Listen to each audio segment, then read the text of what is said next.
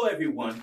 Welcome to Grace Talk, a podcast developed by Grace Temple Church Louisville to share godly devotionals and interviews to help save the lost and encourage the saved.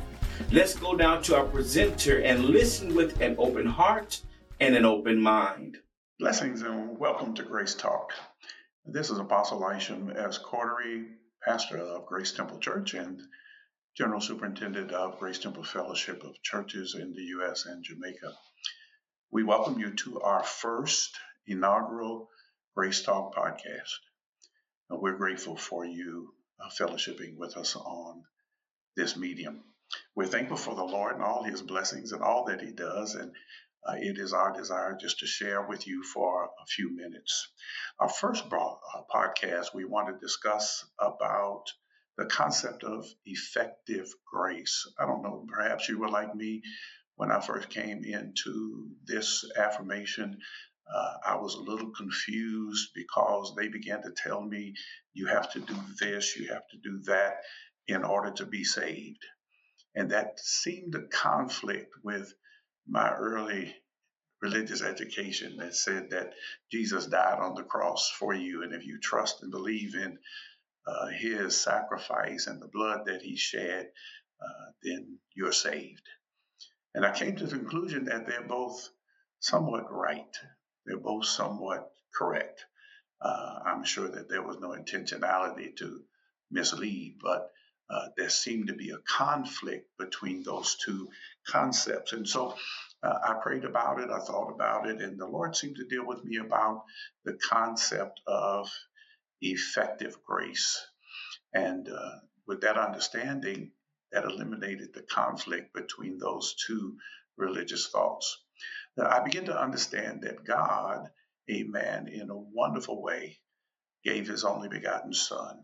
And if we trust and believe in his atoning blood, if we accept the fact that he died in our place, if we understand that he made a tremendous sacrifice so that we would not have to suffer the pains of death, but that God could be satisfied with a substitutionary sacrifice. It does something to your thinking when you really understand that you should have been the one on the cross. You should have been the one that died, but God, in his marvelous mercy and grace, allowed his son to take your place.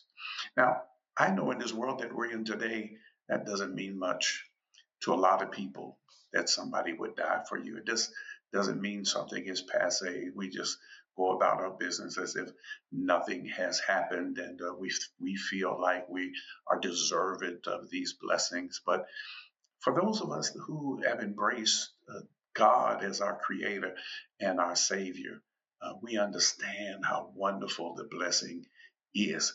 And in gratitude, in gratitude, uh, we learn to love him in return and desire to serve him. And so this whole concept of effective grace is that when we've embraced the grace that God has, it begins to begin to be effectual in us. It brings about transformation. It brings about change. It brings about an alignment with God. It brings about a full desire to want to be in compliance with the Lord and to show Him back the love that He has shared with us. And so we embrace the love of God. We embrace the grace of God, and it begins to work in us. Amen. And the inevitable result of that is a righteous life. And so when we come to that point where our life has been changed and our life has been uh, made new and our life has begun to conform with the blessing of God's word, then that grace has become effective. The reality is is that if we do not change, if there is no transformation, then that grace is of none effect. Let me share a few scriptures with you. Ephesians chapter 3 verse 7 whereof Paul is speaking, whereof I was made a minister according to the gift of the grace of God given unto me by the effectual working of his power. In other words, he's saying, I became who I am because the grace of God was working in me. Doesn't that make you stop and think, what can God make you to be? What can God cause you to uh, come into if you just accept God's grace? Galatians 5 and 4 said, Christ is become of no effect unto you. Whosoever of you are justified by the law, ye have fallen from grace. And so we understand, yes, there's a place. Yes, the Lord is, is expecting us to live a holy and a righteous life. And He gives us grace, not just for time to comply, not just to excuse our sin, but to give us the opportunity to come into agreement and alignment with Him. And so I would encourage you today embrace the grace of God, embrace this wonderful gift that God has for you in your life. And in doing so, amen, allow it to work effectively and effectually in your being so that God can bring you into the person He wants you to be. God bless you. Amen. We love you. Our prayer is for you to be blessed in the Lord.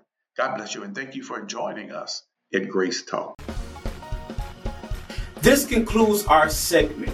We pray and hope that what you just heard blesses and encourages you. Please join us next time on Grace Talk. Until then, Godspeed.